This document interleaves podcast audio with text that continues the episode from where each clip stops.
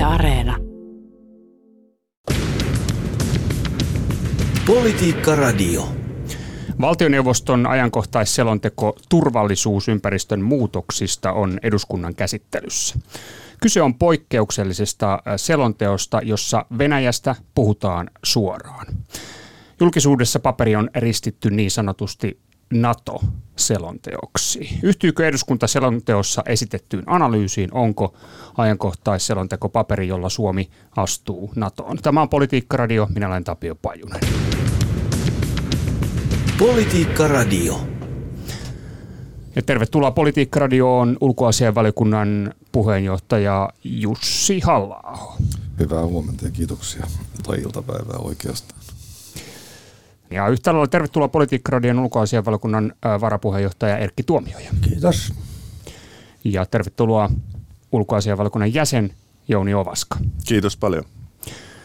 No niin, valtioneuvoston ajankohtaisselonteko turvallisuusympäristön muutoksista on nyt eduskunnan käsittelyssä. Julkisuudessa tämä paperi on ristitty niin sanotuksi NATO-selonteoksi. Yhtä lailla tätä kirjoitusta voisi kutsua Venäjä-selonteoksi ainakin sillä perusteella, että siinä puhutaan Venäjästä kovin suoraan, suoremmin kuin mitä yleensä tällaisissa selonteoissa on ollut tapana. Niin tuota, hyvät vieraat, tässä keskustelun aihe, miten te tätä paperia luette, mitä siitä ajattelette ja miksi sitä kutsutte? Ja valikunnan puheenjohtaja Jussi halla voi aloittaa. No kyllä historia ja maantiede ja kaikki muutkin näkökohdat sanelevat sen, että Suomella ei mitään muita perinteiseen turvallisuuspolitiikkaan liittyviä kysymyksiä ole kuin Venäjä. Joten mikä tahansa turvallisuuspolitiikkaa käsittelevä selonteko käsittelee väistämättä Venäjää ja siinä mielessä varmaan olisi perusteltua puhua sitten vaikka Venäjän selonteosta, kuten, kuten juontaja ehdotti.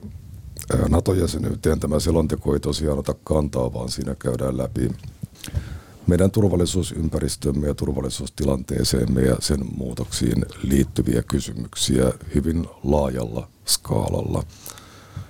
Mutta on varmaankin odotettavaa, että eniten kansanedustajia kiinnostavat ne johtopäätökset, joita turvallisuusympäristön muutoksista pitäisi tehdä. Ja johtopäätös tietenkin on se, että olisiko Suomen syytä pohtia uudelleen omaa asemaansa ja omia turvallisuuspoliittisia järjestelyjään, eli suomeksi sanottuna NATO-jäsenyyttä.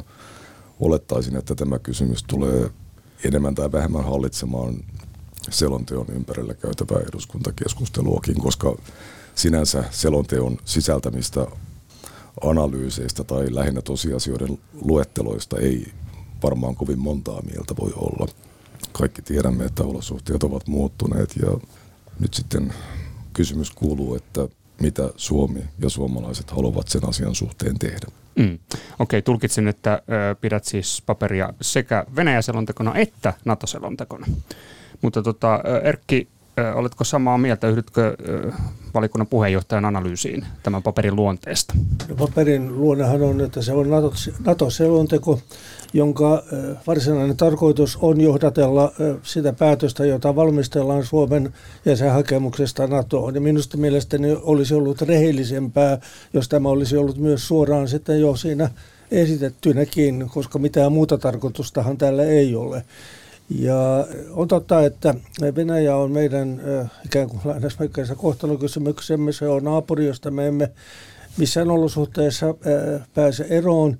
Mutta ei Venäjä ole ainoa, joka vaikuttaa, vaan myöskin sitten muu maailman suhde Venäjään on se, joka on vaikuttanut Suomen kohtaloihin. Muistettakoon vaikka Napoleon, joka johti sitten Suomen sotaan ja, ja Suomen aseman muutokseen silloin, tai sitten Hitlerin Barbarossa-operaatioon, joka myöskin sitten vaikutti Suomeen, että kyllä näitä intressejä, joissa Suomea pyöritellään, on muitakin. Mutta totta kai tämä Venäjä on tässä aina se, jonka pitää ensisijaisesti ottaa huomioon. Ja sen vuoksi mä olen kyllä hyvin pettynyt tähän selontekoon, koska minusta se on hyvin ohut, se on hyvin tarkoituksenmukainen ja sen historia alkaa 24. helmikuuta tänä vuonna, kun pitäisi tällaisessa tilanteessa katsella riittävän pitkälle sekä menneisyyteen, historiaan, jolloin pystyy myöskin arvioimaan paremmin sitä tulevaisuutta. Nyt tämä on kovin hetken tunnelmissa tehty tunnelmat, jotka ovat hyvin ymmärrettäviä, mutta huomioon tuon räikeän hyökkäyssodan, jonka Venäjä on käynnistänyt Ukraina kohtaan. Ja siitä sitten seuraa se, että meillä on tämmöinen jonkinlainen paniikkitunnelma, että voiko Suomi olla seuraava, joka joutuisi hyökkäyksen kohteeksi.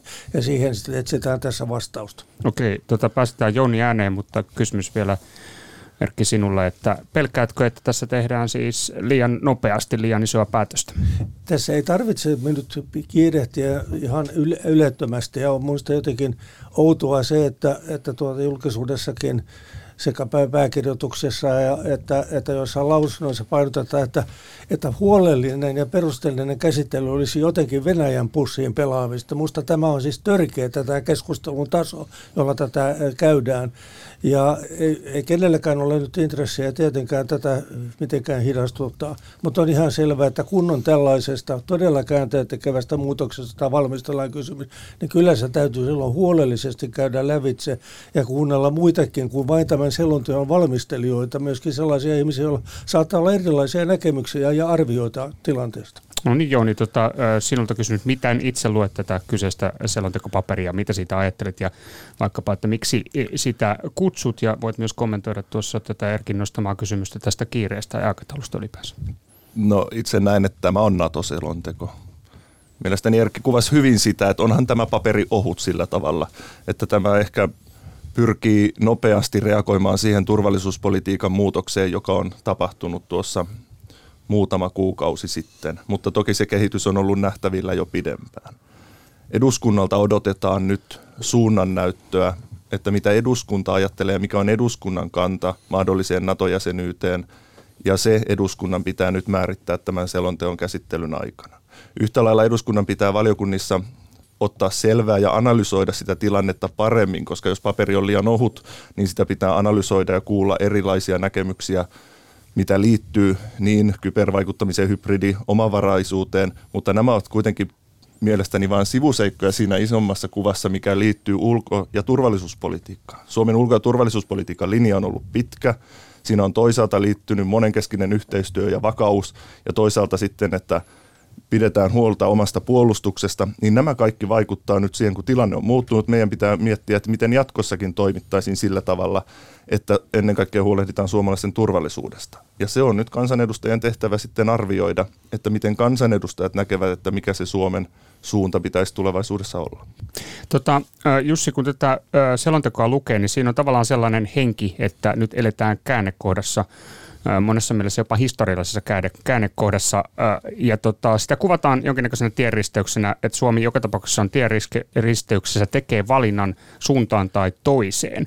Ja, ja laajasti siis julkisuudessa tämän selonteon tekstin on tulkittu tukevan NATO-päätöstä. Miten itse ajattelet? Kyllä se varmaan näin on. Mitä tulee tuohon, tuohon, että olemme valinnan edessä, niin se on aivan totta. Monet ihmiset ehkä sillä tavalla haluavat tarrautua menneisyyteen, että vaihtoehtona NATO-ratkaisun tekemiselle olisi se, että ei tehdä lainkaan ratkaisua. Jatketaan niin kuin ennenkin, mutta oma tulkintani tästä maailman, maailman tilanteesta ja Venäjän toimintalogiikasta on se, että kaikkein vaarallisimmassa tilanteessa ovat ne maat, joilla on NATO-optio, eli, eli toisin sanoen on olemassa perspektiivi, että ne liittyvät NATOon on aivan selvää, että Venäjä omista, voidaan sanoa imperialistisista syistään, ei halua, että muut maat hakeutuvat kollektiivisten turvallisuusjärjestelyjen piiriin. Ja se pyrkii tietenkin torjumaan uhkailemalla tai vaikkapa voimakäytöllä tällaista kehitystä.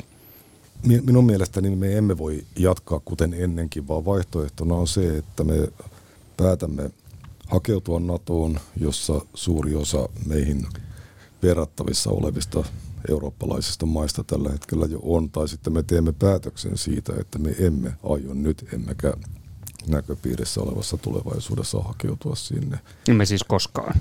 Niin, no tietenkään mikään hallitus ei voi tehdä kaikkien tulevien hallitusten puolesta sellaista ratkaisua, mutta mä näkisin, että liittoutumiselle nykyisen kaltaisen Venäjän naapurissa vaihtoehtona on se, että antaa Venäjälle pitävät takuut siitä, että Suomi ei tule koskaan liittymään NATOon ja en ole aivan varma, onko tämä ratkaisu kaikki ne seurauksineen sellainen, jonka kanssa suomalaiset haluavat elää. Mm. Mä yhdyn tavallaan siihen varapuheenjohtaja Tuomiojan esittämään kritiikkiin, että voisihan, olisihan valtioneuvosto voinut suoraan sanoa, että tässä selonteossa on kyse, kyse siitä, liitymmekö NATOon vai emme, mutta toisaalta ymmärrän senkin, että NATO-kysymys on historiallisista ja ehkä aatteellisistakin syistä aika vaikea useimmille puolueille Suomessa.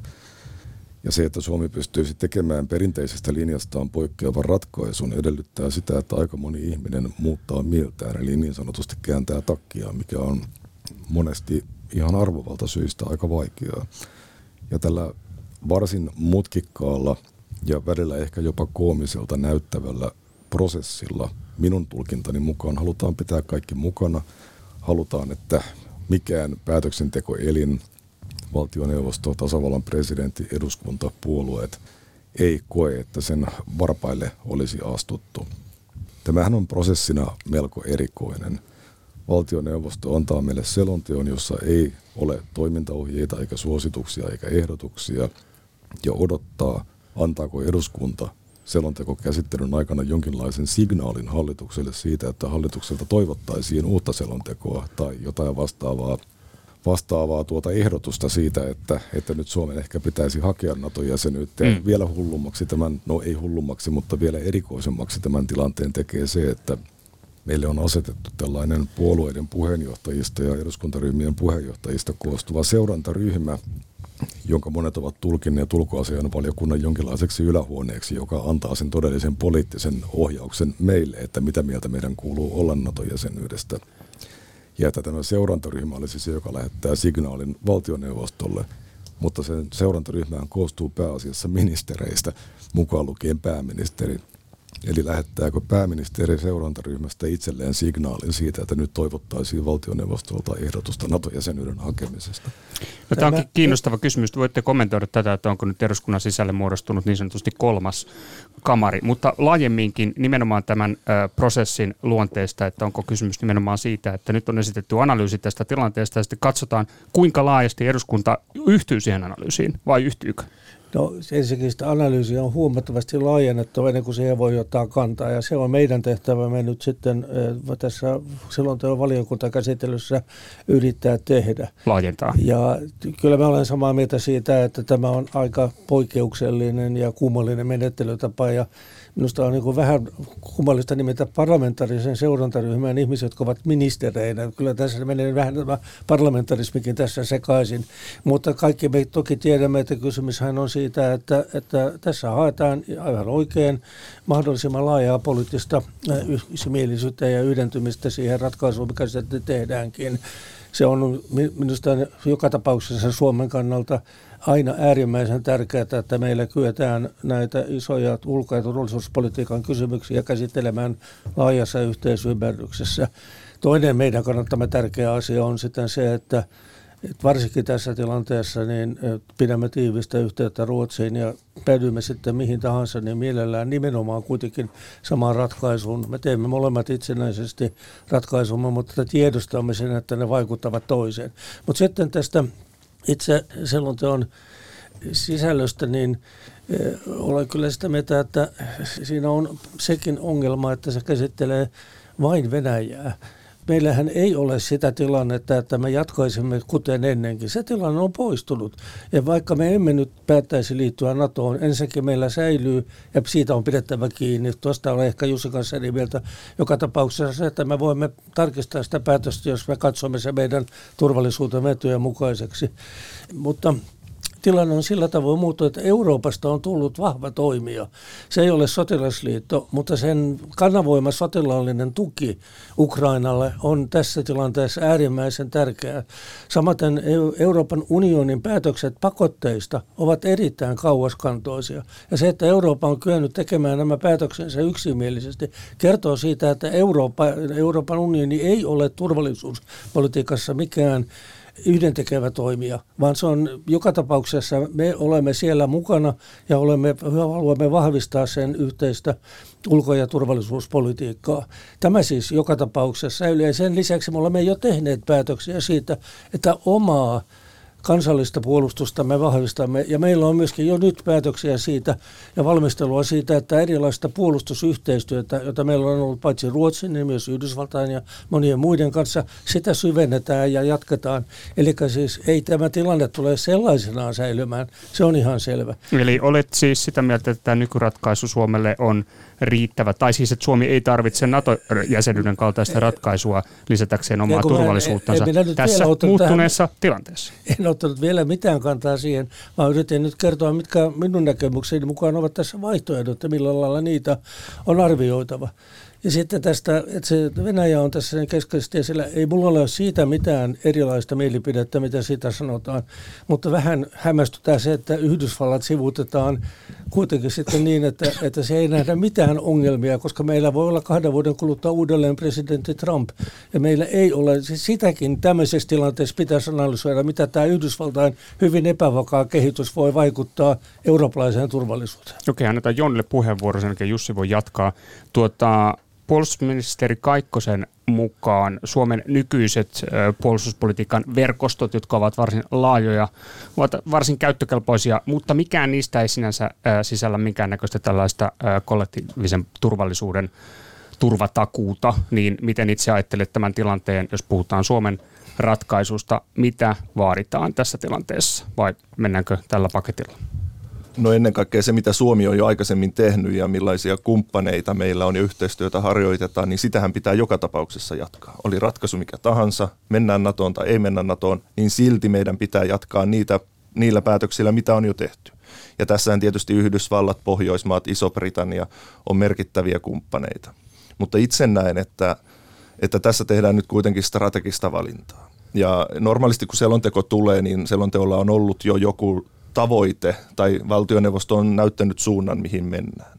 Ja sitten eduskunta on ottanut kantaa. Tässä eduskunnalle on jätetty nyt ehkä enemmän pelivaraa toimia ja näyttää sitä kantaa.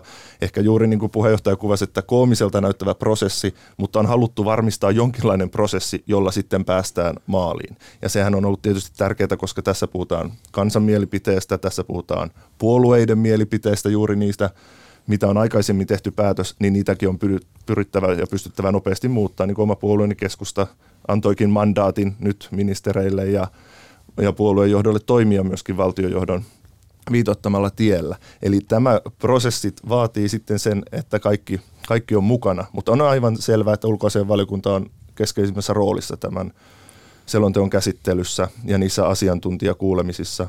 Ja, ja sitä kautta valmistellaan ja kuullaan asiantuntijoita mahdollisimman laajasti. Ja mielestäni pitää kuulla niitä, myös niitä kriittisiä ääniä, koska niitä nyt tässä keskustelussa ei ole laajemmin vielä kuultu. Eli kyllä meidän pitää nekin ottaa erittäin tarkka huomioon. Minkälaisia kriittisiä ääniä toivot? No ennen kaikkea se, että kun tässä ei puhuta todellakaan vain Natosta tai Venäjästä, vaan tässä puhutaan laajasta turvallisuudesta, myöskin ulkopolitiikasta. Mehän olemme ennen olleet puolueeton maa, sitten meistä on tullut sotilaallisesti liittoutumaton maa, ja nyt me sitten, meistä tulisi mahdollisesti puolustusliittoon kuuluva maa. Eli silloinhan meidän tämä ulkopoliittinen ajattelummekin myöskin muuttuu. Eli mikä merkitys tällä on? Ja tuleehan tämä mahdollinen jäsenyys vaikuttamaan todella paljon meidän lainsäädäntöön ja monen muuhun juttuun, mitä keritään tietysti myöhemminkin katsoa, mutta meidän pitää ulkoasian valiokunnassa myöskin tiedostaa tämä, koska me kuitenkin olemme tekemässä näitä päätöksiä. Ja vielä se, että tässä on ollut mielenkiintoista seurata, kun media kyselee kantoja kansan, yksittäisistä kansanedustajilta tekee listoja, että onko nyt jo sata kansanedustajaa. On selvää, että jokaisella kansanedustajalla puhemiestä lukuun ottamatta on ääni tässä kysymyksessä, mutta niin kuin tässä prosessissa on haluttu, niin kuin sanoin, niin pitää puolueet, suomalaiset kaikki mukana, niin myöskin eduskuntaryhmät. En, en näe, että tämä on mikään oman tunnon kysymys, että liittoudummeko vai emmekö liittoudu, vaan kyllä tässä pitää sitten myös ryhmien käydä keskustelua, mitä tässä tehdään. Hmm, Jussi. Joo, haluaisin ehkä vähän kommentoida myös näitä Suomen nykyisiä kahdenvälisiä ja monenvälisiä turvallisuus- ja puolustusyhteistyöjärjestelyjä erilaisten maiden kanssa, mukaan lukien Ruotsin kanssa ja Yhdysvaltojen kanssa. Kuten totesit, siis kuten juontaja totesi, niin mikään näistä järjestelyistä ei sisällä kollektiivista puolustusta. Ja uskoisin, että tällä Venäjän sodalla Ukrainassa on ollut kaksi suurta opetusta, joista ensimmäinen on se, että Venäjällä on todella suuria vaikeuksia kaikista resursseistaan, suuresta väestöstään huolimatta käydä menestyksekkäästi perinteistä sotaa, järjestäytynyttä vastustajaa vastaan ja motivoitunutta vastustajaa vastaan. Ja tämä opetus on tavallaan hyvä uutinen meille. Luulen, että se on lisännyt suomalaisten uskoa oman kansall- omaan kansalliseen puolustuskykyynsä, että ehkä meillä on ollut tapana aiemmin ajatella, että jos Suomi joutuisi Venäjän suunnalta sotilaallisten toimien kohteeksi, niin peli olisi pelattu saman tien, mutta ehkä tämä on nyt kuitenkin antanut toisenlaista viestiä. Mutta sitten huono uutinen on se, että kun venäläiset kohtaavat oman kyvyttömyytensä menestyä perinteisessä sodankäynnissä, niin he ryhtyvät hävityssotaan, tuhoavat kaiken ympäriltään. Vaikka Ukraina voittaisi tämän sodan, niin se tulee Ukrainalle inhimillisesti, taloudellisesti, kaikilla tavoin äärimmäisen kalliiksi. Ja tämä venäläisten toimintatapa ja logiikka mielestäni korostaa ennaltaehkäisyn merkitystä. Eli sotilaallisten toimien kynnys pitää nostaa mahdollisimman korkeaksi. Ja tähän tarvitaan kollektiivista puolustusta, siis pelotetta. Se on hyvä kysymys, että onko Naton kollektiivinen puolustus, tämä viides artikla, sen sisältämä turvatakuu, onko se todellinen? Sitä ei ole koskaan kokeiltu. Ja se juuri on hyvä uutinen, että sitä ei ole koskaan kokeiltu.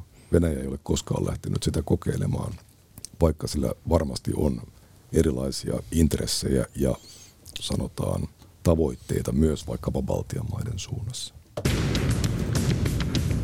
Politiikka Radio.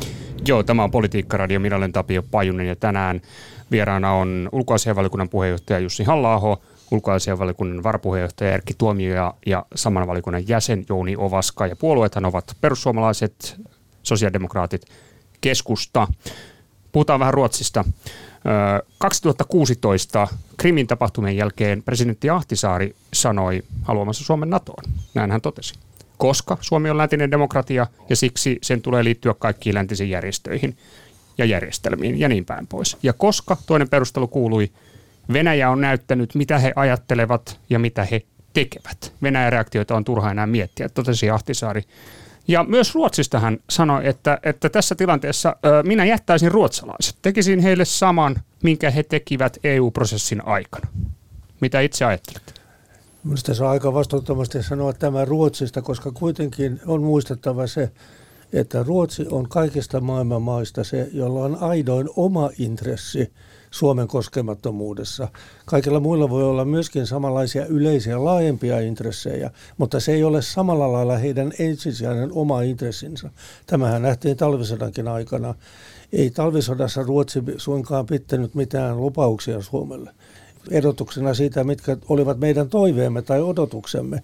Mutta eh, Ruotsin apu talvisodan aikana oli kuitenkin erittäin tärkeää ja ratkaiseva. Se ei ollut puolueeton, se oli ei sotaa käyvä maa ja sitä kautta saimme aseita, vapaaehtoisia lentokoneita, taloudellista tukea ja sillä oli ratkaiseva merkitys.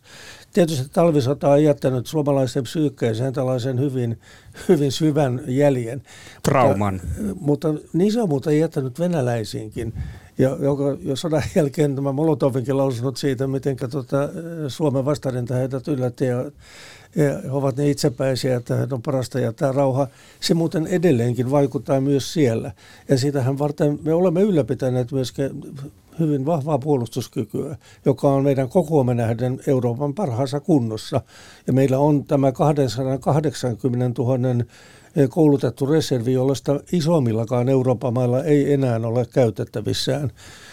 Ja siinä mielessä niin ei myöskään pidä väheksyä, vaikka mitä muuta tehtäisiin, sitä mikä on Ruotsin merkitys meille. Ruotsihan teki sen kylmän sodan päätettyä, että se ajoi alas ei lopettanut maavoimia, mutta lopetti yleisen asevelvollisuuden, mutta Ruotsilla on edelleen hyvin vahvat merivoimat ja ilmavoimat ja ennen kaikkea sotilasteollinen kapasiteetti, joten kyllä me edelleenkin täydennämme toisiamme ja tätä yhteistyötä on nyt kymmenen vuoden aikana viety erittäin pitkälle. Puuttuu ainoastaan tämä puolustusliiton momentti. Mm, Okei. Okay. Tota, todettakoon, että Ahtisaari oli siis tietysti sitä mieltä, että hän toivoi Ruotsin NATO-jäsenyyttä, mutta hänen kantansa oli se, että ei sitä tarvitse piitata, että Suomen pitää tehdä oma ratkaisu. Jussi ja sitten äh, Jouni.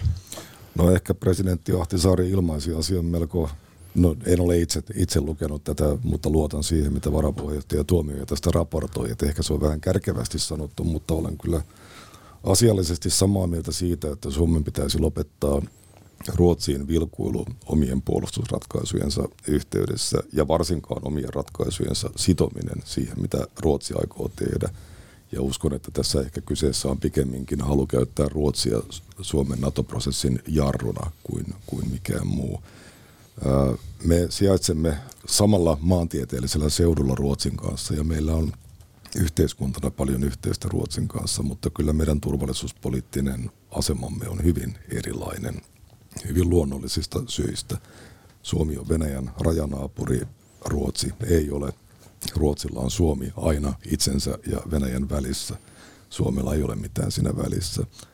Ja Ruotsi ei näyttäydy Venäjällä samanlaisena kysymyksenä kuin Suomi sekä maantieteellisistä syistä että historiallisista syistä. Ja kyllä Suomen täytyy tässä asiassa tehdä ratkaisut omista lähtökohdistaan käsin, eikä ruotsalaisten lähtökohdista käsin. Ja varmaan kaikki pitäisivät ihan myönteisenä asiana sitä, että, että Ruotsi etenisi tässä samassa tahdissa ja ehkä jopa samaan suuntaan kuin Suomi, mutta ei meidän minun mielestäni missään tapauksessa pidä jäädä odottelemaan sitä. Jouni. No siinä se tuli, mitä itsekin ajattelen, että Ruotsi on tärkein kumppani. Me ollaan rakennettu vuosikausia heidän kanssa yhteistyötä ja meidän molempien puolustusvoimat tekevät paljon yhteistyötä ja myös Norja tullut viime vuosina mukaan – mutta emme me voi jäädä odottelemaan nyt sitä, mitä siellä tapahtuu. Tietysti on tärkeää, että me kuljettaisiin yhtä jalkaa ja tehtäisiin yhtäaikaisesti päätökset. Ja monet puolueethan on käynyt tätä keskustelua sisällään, niin myöskin huomennakin ulkoasianvaliokunta, me matkustamme Tukholmaan tapaamaan vastinvaliokuntaa ja varmasti keskustelemme asiasta, mutta meidän pitää tehdä se oma valintamme ja toivottavasti myös Ruotsi kykenee tekemään omansa ja ehkä Ruotsissa näkyy myös tämä sisäpoliittinen tilanne hyvin vahvasti, eli siellä porvaripuolueet, jotka ovat oppositiossa, niin ovat Naton kannattajia hyvin vahvasti, ja siellä sosiaalidemokraattinen puolue, joka on pääministeripuolue, niin heistähän se on nyt kiinni, onko peukku Natolle ylös vai alaspäin.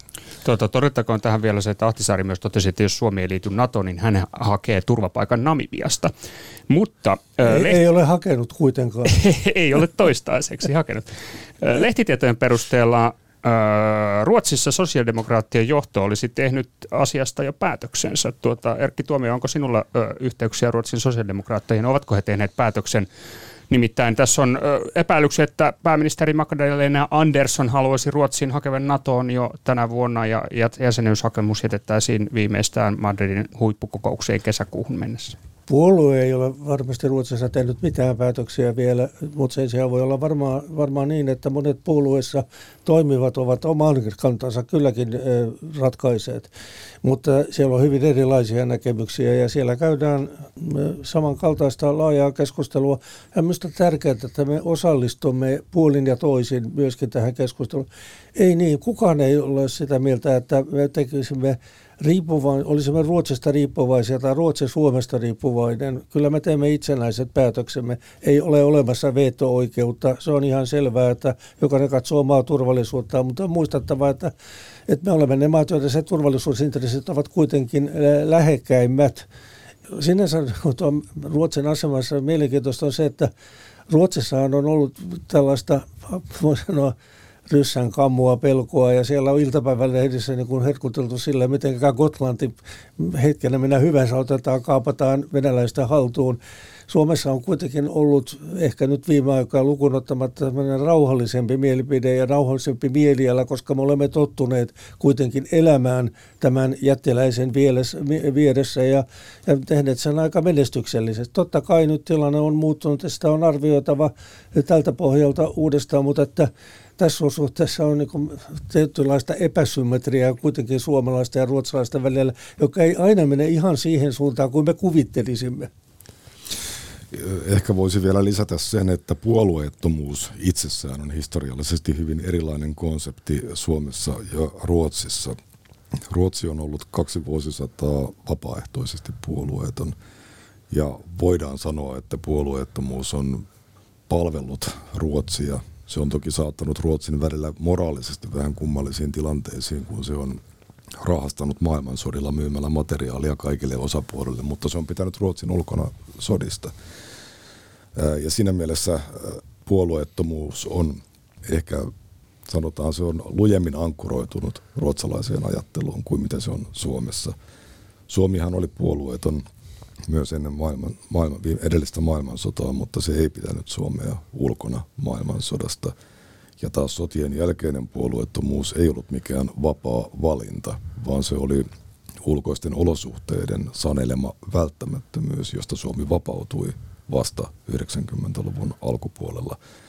Ja tämän takia suomalaiset ehkä ovat tämän puolueettomuuden kanssa hiukan enemmän joustavia ja se on kenties vähän vähemmän uskonnollinen kysymys suomalaisille kuin se on ruotsalaisille. Mm. Lisättäköön tuohon vielä se, että tämä puolueettomuus oli tietysti Neuvostoliitolla sellainen asia, joka ei ollut hyväksyttävissä välttämättä Suomen kohdalla. Se, se, oli pitkän prosessin päätös, että se saatiin muilutettua myöskin Kremliin tämä ajatus, että Suomi, Suomi on todella puolueeton maa. Ja tässä kohdin ollaan Jussin historian tulkintojen kanssa pikkuisen eri mieltä juuri, juuri näin, näin se on, eh, mutta totta kai meidän taustamme on erilainen.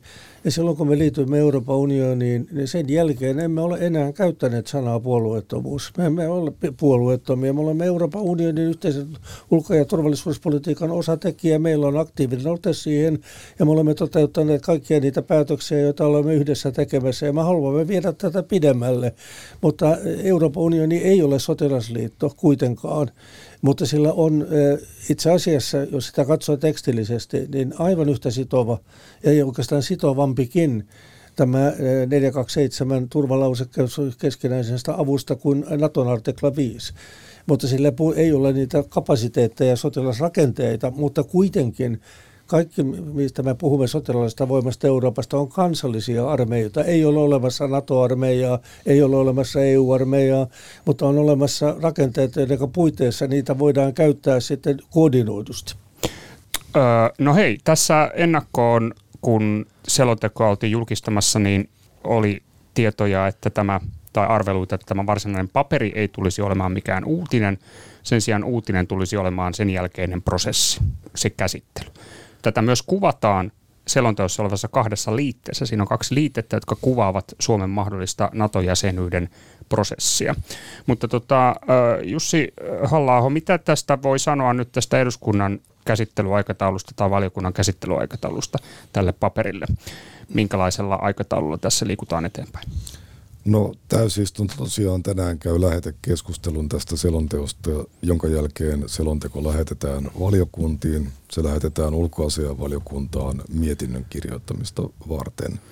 Ja sitten monet muut valiokunnat laativat asiasta oman sektorinsa näkökulmasta lausunnon, jonka ne toimittavat ulkoasian valiokunnalle.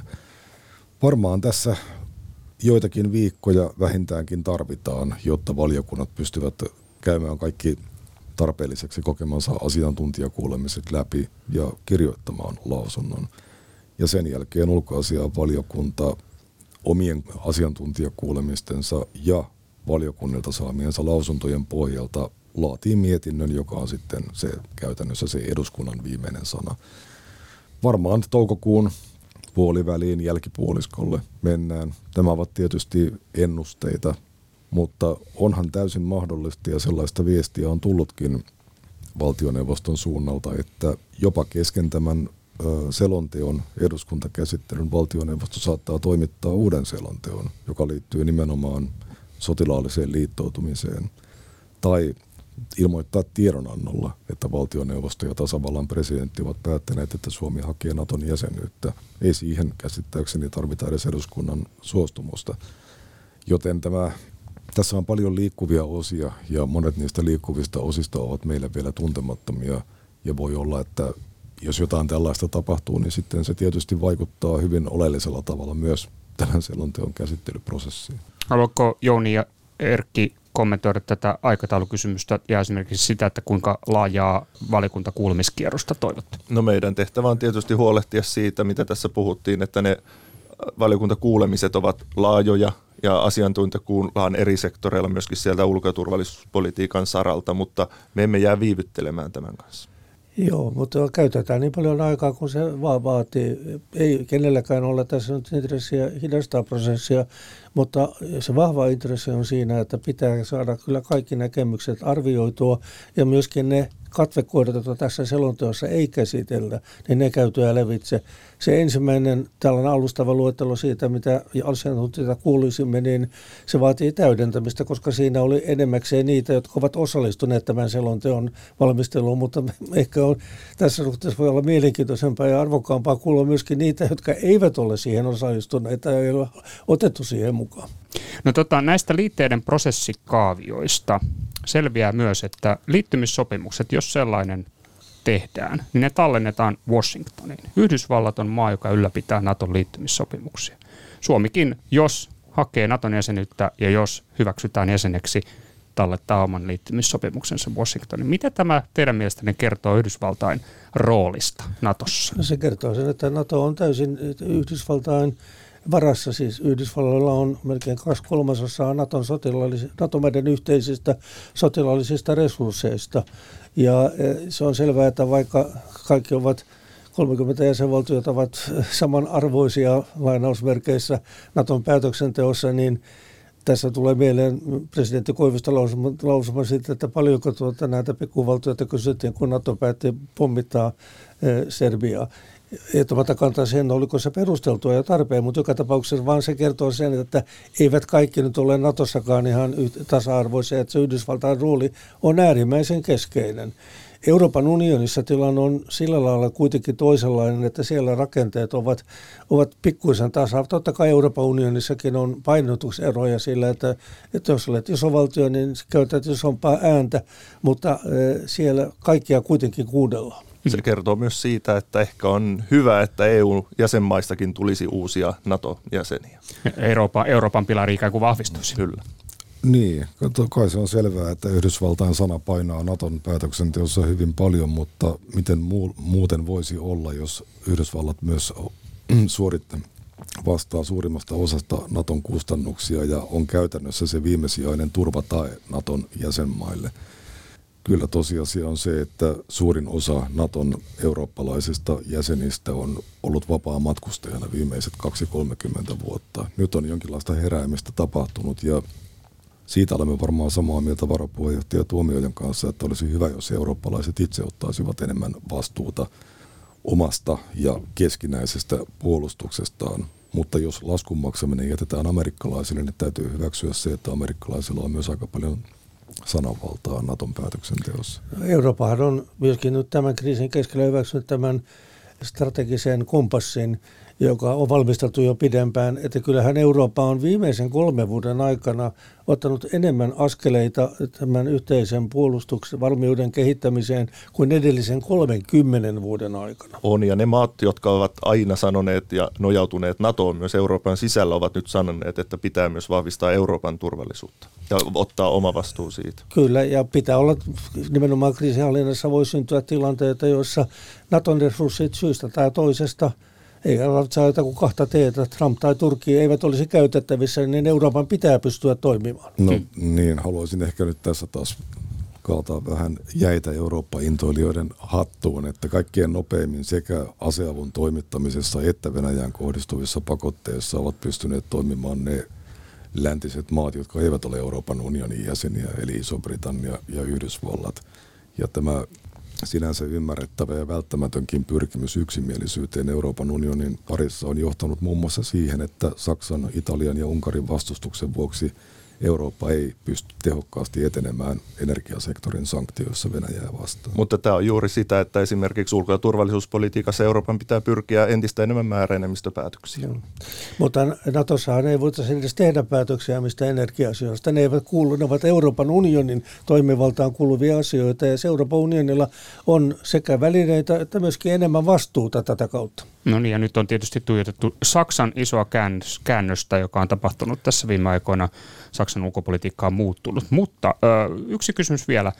Lähdette tänään käsittelemään tätä selontekoa eduskunnassa. Mielenkiintoinen prosessi edessä tässä suhteessa. Mitä ajattelette? Selonteossa kirjoitetaan Venäjästä varsin suoraan. Onko paperi mielestäni jonkinnäköinen Venäjän politiikan katumusharjoitus Suomelta? Voin sanoa, että ei ole, koska se on aika lyhyt paperi edelleen, eli ei tässä tässä arvioidaan nyt sitä turvallisuuspolitiikan muutosta, mitä on tapahtumassa. Olen samaa mieltä, että ei ole, ja sit, kun olemme tässä todenneet, niin sittenkin, mitä sinä käsitellään aika ohuesti kaiken lisäksi. No siinä todetaan minun mielestäni lähinnä itsestäänselvyyksiä Venäjästä. En koe, että siinä pyrittäisiin nyt mitenkään demonstratiivisia olemaan, mutta totta on se, että Suomessa ja suomalaisessa politiikassa on paljon ihmisiä, joilla on kyllä syytä katsoa syvälle peiliin menneen Venäjään liittyvän toimintansa suhteen. Kiitoksia hyvät vieraat tästä keskustelusta. Ulkoasianvalikunnan puheenjohtaja Jussi halla Kiitos. Saman valikunnan varapuheenjohtaja Erkki Tuomioja. Kiitos. Ja saman valikunnan jäsen Jouni Ovaska. Kiitos. Kiitoksia vierailusta Politiikkaradiossa. Antoisa keskustelu ja mielenkiintoa myös lähetekeskusteluun. Tänään kello 14 tämä paperi valtioneuvoston ajankohtaa selonteko turvallisuusympäristön muutoksista on eduskunnan käsittelyssä. Tämä on Politiikka Radio. Minä olen Tapio Pajunen. Politiikka Radio.